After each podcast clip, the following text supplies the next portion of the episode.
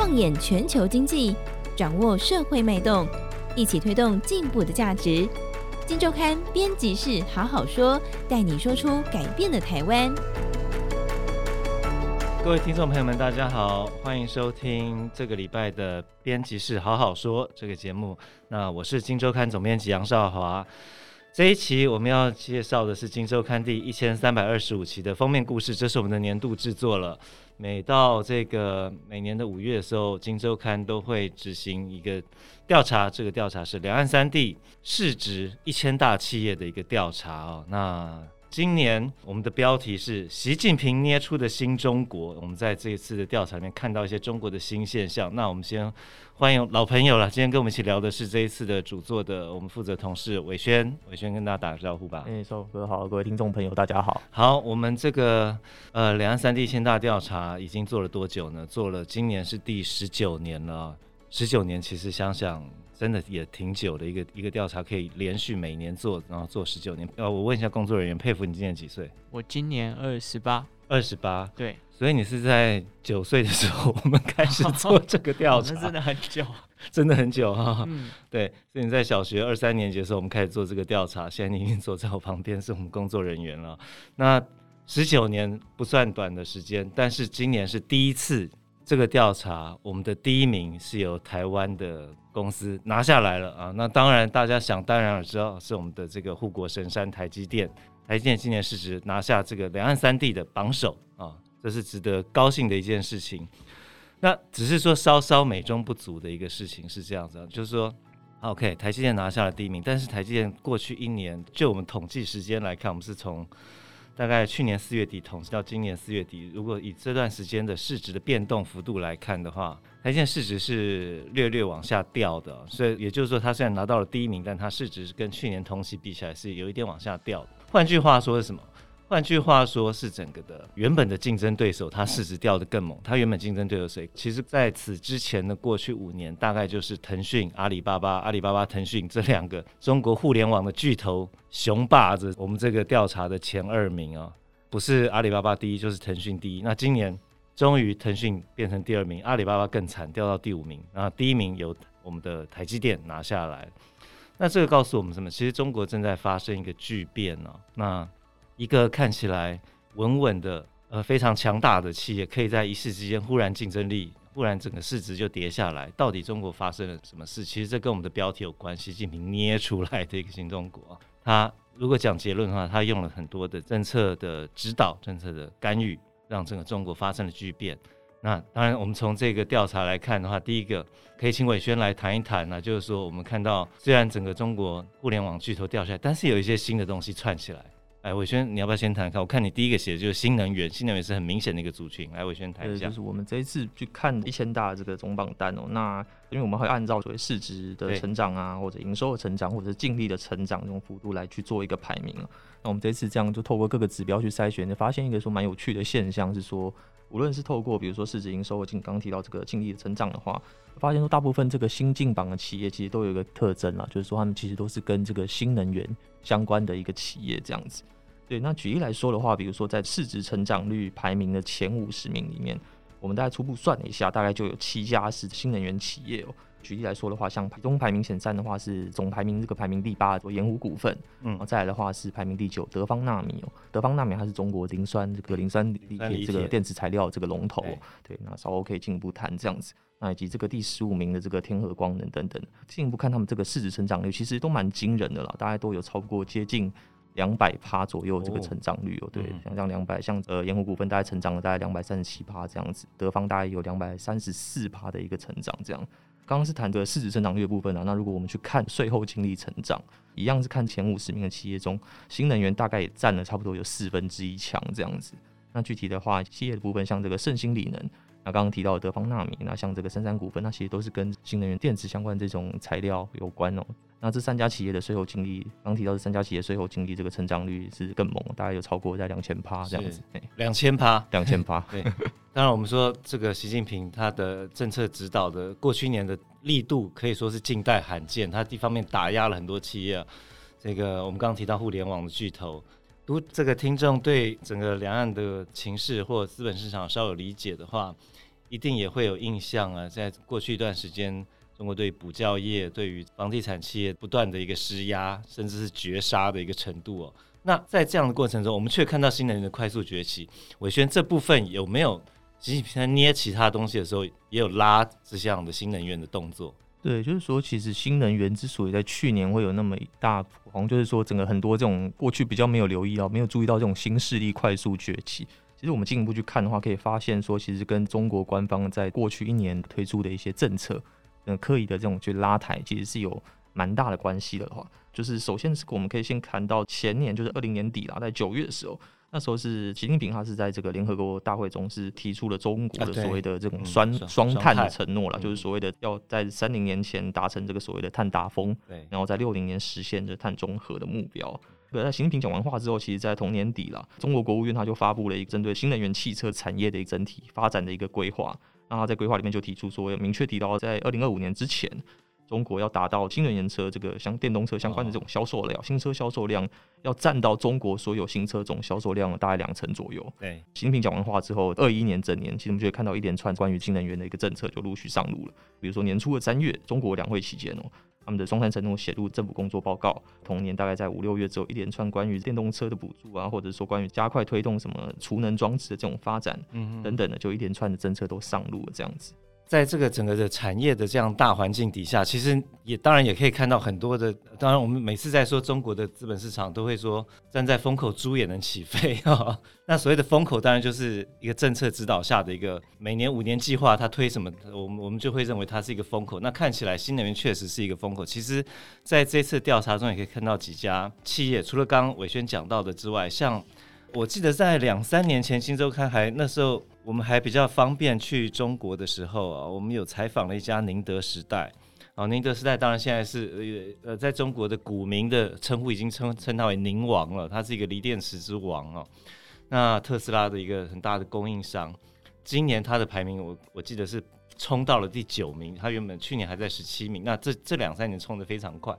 啊。不过它这个当然最近它的业绩表现。不是很好，不是很好的原因呢，就是主要是因为锂呃上游锂的材料啊，这个涨得非常快。那刚刚伟轩也提到，有一家叫德方纳米，其实就是它的上游材料供应商，于是德方纳米冲得更快哦。那另外一方面，刚刚伟轩提到说这个电动车哦，其实我们今天也看到，在这个政策拉抬的力量到底多猛哦。有有一个故事，就是比亚迪这家公司，当然大家知道比亚迪是一个中国电动车厂，之前刚出来的时候其实。老实说，气势没有那么强了。不过今年它是不是已经要变成电动车之王了？玮轩，对，就如果我们去看过去一年这个比亚迪它股价和这个市值的一个表现，我们可以发现说，在因为去年其实整体陆港的股市其实表现并不好嘛，特别是港股了。那陆股其实整体去年其实也都是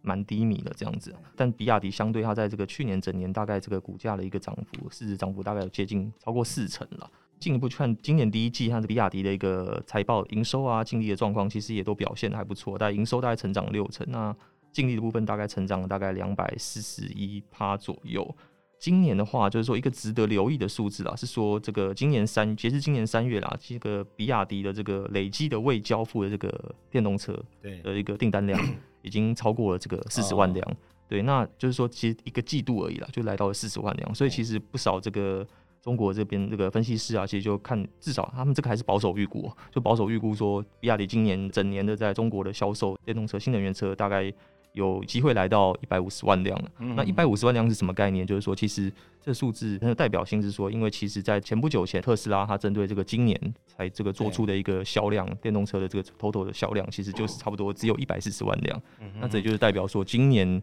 比亚迪的这个全这个全球电动车销量有机会超越特斯拉，那就变成说它有可能是真正成为这个全球电动车之王，全世界电动车出货量最多的一个厂。然后它是不是也已经宣布说不再贩卖燃油车，还还是不再生产燃油车了？所以看起来一个政策拉抬，我们刚刚讲到，在中国一个政策的动作造就了一个锂电池的一个霸主。那在电动车市场极有可能在今年会看到一个新的，在中国诞生一个新的电动车之王。那在除了新能源之外，我们知道这几年中国政府非常积极想要猛进的一个产业就是半导体。那在这方面，伟轩如果从这次的调查来看，当然半导体它的竞争力，老实说，我觉得还是差了一截了。但是从我们这个调查市值，或者说从调查细节来看，可不可以看到一些有在进步的蛛丝马迹？伟轩你怎么看？因为我们当然知道说，中国在整体的一个半导体，包含什么晶圆代工啊，或者是 IC 设计各方面的一个发展，其实相对于整个国际啦，或者是不用拿国际来比，就是说至少跟台湾来比，其实就是落后了一段啦。我们也知道说，它在过去几年其实一直有在努力追赶这样子。那如果我们进一步去看过去一年啊，中国在半导体的一个发展哦，其实还是有一些有趣的现象。因为中国它其实在投资半导体上，它其实是很仰赖国家的一些产业的基金背后这个挹注了。那如果我们去看中国他们的国家集成电路产业基金投资基金在过去一年的一个动向，我们可以发现说，它在过去一年有参与、有入股的、有位居该企业前五大股东的半导体公司家数，对，大概 total 总共有十六家，在这支榜单上面总共有十六家。然后其中我们发现说，有九家的排名是在过去一年是有跃升的，它是一个排名。那平均的进步名次其实还蛮可观的，这几家平均的进步名次大概高达了一百零三名哦，对。那我们进一步去看这个持股的变动的话，那我们也可以发现说，国家集成基金首次入股，它就成为大股东的半导体的这个企业有四家，嗯，那它分别是做这个蚀刻设备的中微啊，蚀刻设备当然就是他们最现在最 hard 的一个东西，对，没错，对 对对，然后像是还有专攻积体电路，还有这个 LED 的这个世良微。对，然后另外还有像目前是全球第六大晶圆代工厂的华虹半导体，嗯嗯嗯，那另外就是还有像做封装测试的华天科技这样子。刚刚提到这个是首次入股了，然后这一次过去一年增持的这个半导体企业公司也有两家，那它分别是护系产业，护系产业是做矽晶圆的，而且它很有趣的是，它的领头现任总裁其实是个台湾人啊，对，他曾经是参与中芯国际的共同的创办，然后还曾经在这个台积电任职过这样子。是是，你要不要介绍一下这个人？是，就是他这个人叫做名叫这个邱慈云啦，这样子。对，对，那他其实是在中国半导体算是一个蛮有代表性的人物了。嗯、他是台湾出生啊，那大学是在这个美国念啊，那博士是毕业自美国加州的这个伯克莱大学。对，那是毕业之后，他是先加入了美国很有名的 AT&T 的贝尔实验室了。贝尔实验室出产了很多的诺贝尔奖这样子。对，离开贝尔实验室后，在大概在一九九六到二零零一年间，他是。有短暂回台，然后是有在台积电里面任职，期间是有担任过这个台积电的五厂的厂长了。对，那是后来大概在零一年的时候，他就是收到那时候有这个中国半导体之父张如京的这个邀请下了，那一同去中国创办了中芯国际这样子。那有那期间的话，其实一度是被视为是张如京身旁最重要的一个副手了，是这样子。那为什么说我们听到说他在这个中国半导体界，就是说其实具有一定的代表地位？所以说，其实如果我们去爬出过去几年中国媒体谈到邱子云哦，中国业内是这么形容他的，就是到三家公司，三家都盈利。嗯嗯，对。那为什么这样说呢？就是说，主要是因为他有几个代表性的，算是可以说是战机啦，这样子。比如说，在这个零七年的时候，他那时候是担任个马来西亚晶圆代工厂的 Silterra 的一个总裁哦。嗯、那其实我们知道说零七年、零八年就是这个爆发金融海啸嘛，当时候对这个全球的半导体产业其实是算重创，就是说蛮严重的这样子。但是在这家代工厂，在这个邱慈云的领导下，他其实依然做到产能一个满产开出的一个状态。之后零九年到一一年的时候。邱慈云转任了这个华宏的 NEC 的这个执行长，那其实那时候华宏还是亏损状态，然后在他入主的没几年，也快速的实现了这个。等于是把企业整个这个营运扭亏为盈了，为后来这个华虹的一个上市奠定基础。嗯哼。那另外一个更具代表性的是，一一年的时候，他重新回到了这个中芯国际，对，他是担任执行长兼执行董事哦。那他那时候其实中芯一样是亏损的，然后他一样是进来没多久就协助中芯转亏为盈，然后甚至在一一年到一六年的期间哦，他带领中芯哦，然后一年大概年均差不多十七趴的一个营收的一个复合成长率哦，超越了当时的台积电。听起来高手啊！对，台积电当时的营收成长率大概差不多十五到十六趴左右。听起来确实是个高手，在他带领下，不晓得这个中国的半导体整个的状况能不能突飞猛进？那不过。另外，我们刚刚讲到的是，我们在这一次，我们刚才看的都是这一次调查中，我们看到几个算是有在动的、往上往上窜的一些板块啊。那我们一开始提到的互联网龙头啊，我知道这个过去年当然是比较低迷一点了。他们有没有一些新动作？玮轩，因为就被打了嘛，他们怎么办？对，就是说，如果我们去看互联网过去一年，他们单看看这个各方面的一个财务，比如说市值啊、营收成长，其实就是确实是蛮低迷的啦，蛮惨的一年了。但是我们其实进一步去看，其实过去一年，他们其实真的好像还是有开始去在这种中国政府这种政策的这种 严厉的监管下，政策引导，对对对，开始去尝试的去找活路。那其实这个活路其实部分也跟中国目前这个政策新的政策的方向其实是有关的。那比如说像。嗯，我们知道说中国过去一年，它其实很强调所谓的脱虚向实，对对对，就是说脱离这种虚拟的这种，可能就是特别特别可能就针对互联网，网对网络这种经济，然后转向所谓的实体高端制造的这种经济，对。对那其实这可以从这个，比如说像腾讯，它在过去一年，它其实又在不断的对外去宣传啊，说它其实在这种助力实体经济上面其实做了很多。那另外也有，比如说它在这个今年初，它据我们有看到，它在中国央视。中国央视的新闻联播前呢，它这个其实有放了一个广告，这广告名称就叫做所谓的助力实体经济品牌形象，品牌形象宣告所有的人说，腾讯不只是一个互联网企业，我们会助力实体经济，我们脱虚向实了这样的一个宣告。那当然贴着政策走，贴着上面的意思走的感觉不言可喻哈。那整个，但是伟轩整个看下来啊，我们可以看到一些。我自己会形容这是很夸张的一个不合理的崛起速度的一些产业，也看到一些违反物理原则的衰退啊。整个看起来这样子一个结构，你自己觉得中国的前景怎么样？大家觉得中国前景怎么样？我们当然看就是说，这一切好像都是由政府主导，然后导致可能有部分产业快速的没落，然后部分产业这个崛起的速度非常的猛爆性的崛起哦。但是我们在我们这次采访了的特几位，特别是这个经济学家。他们在看中国经济，其实有一些人看对这样的一个发展的走向，其实是比较偏向于悲观的啦。那怎么说呢？就是比如说，我们这次有跟台新金控的首席经济学家李振宇，那他是有谈到是说，他觉得中国在特别是在一八年哦，二零一八年以后，这种快速的转向，这种由等于是几乎是习人主导的这种高度中央集权式的这种计划经济的模式哦，他觉得这种走向长远来看，一定是会对这个整体的一个经济体的一个效率。其实是有很大的一个牺牲的，所以他会觉得说，这样当然就是说，中国它这样透过这种政府主导的方式，它确实可以在一些产业面，包含现在这种可能相对比较有竞争力的新能源产业，实现一些重点式的突破。但是整体来看，他觉得这对中国的中国中国经济活力不是一件好事了。他觉得这样中国目前这样发展趋势，如果继续走下去的话，很可能只是会比一九八零年代的苏联。再好上一点点，因为所有人的命运看起来都都取决于某位人士的喜怒哀乐的感觉啊，是就是就像你在文章中一开始写到，其实，在三月二十几号的时候，上海的这个官员吧，还是什么，还是还信誓旦旦对记者记在记者会上告诉所有人说，上海不能封城，因为上海不是上海人的上海，上海是全中国的上海，我们承载了太多中国的这个经济的需求。但结果两天之后就封城，封到现在好像也还没有解封。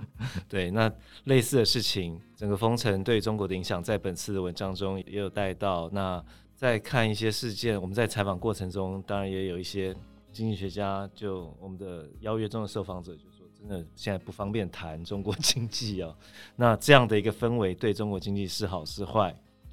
在二十大，呃，今年预定秋天的二十大，如果习近平连任之后，政策的转变。在我们的报道中，也有这个专家给我们分析，它会不会松，会不会放，或者还是一样的紧，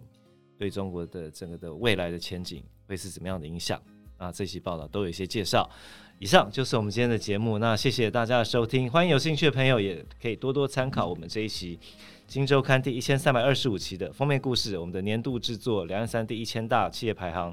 习近平捏出的新中国，好，那以上就是我们今天的节目，谢谢大家，谢谢大家，拜。